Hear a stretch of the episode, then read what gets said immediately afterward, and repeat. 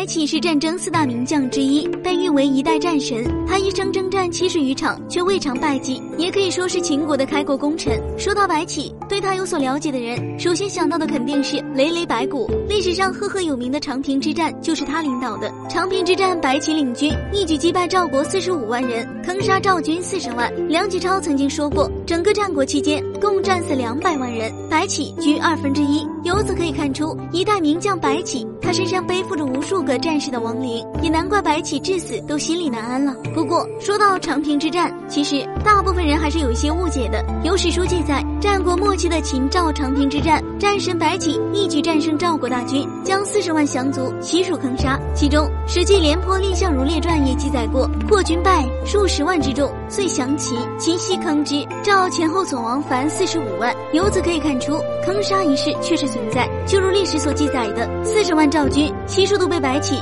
挖坑活埋处理了。而坑杀这一方式一直被世人诟病，手段太过残忍了。其实事实不然。一九九五年的时候，山西晋城高平市永禄乡将军岭下永禄村有一对父子在自家果园不小心挖出了很多青铜箭头和人的骨头。经证实，此处乃是长平之战的一处遗址。而经过相关专家的研究，发现其中共发现尸骸一百三十具，其中大部分骸骨身上都有青铜箭头头或者被刀剑劈砍过的痕迹，有六十具是缺少头骨或者躯干的，还有十四具是被钝器或石头杀死，一百三十具骸骨仅一具可能是被活埋的。这一结果与先前大家所说的全部活埋出入就大了。想想也是，四十万的活人，谁会那么傻傻的不反抗，乖乖被活埋呀？而且据相关专家研究发现，埋葬尸骨的泥土厚度只有一尺多，那么薄的土层根本是不可能活埋一个人的。原来呀，史学专家以前将坑杀解释为活埋，其实是错误的。《史记》原文本作坑，词源的解释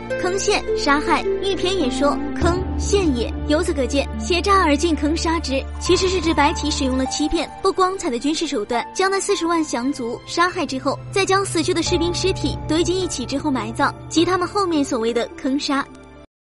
好了，今天的节目就到这里了，我们下期再见。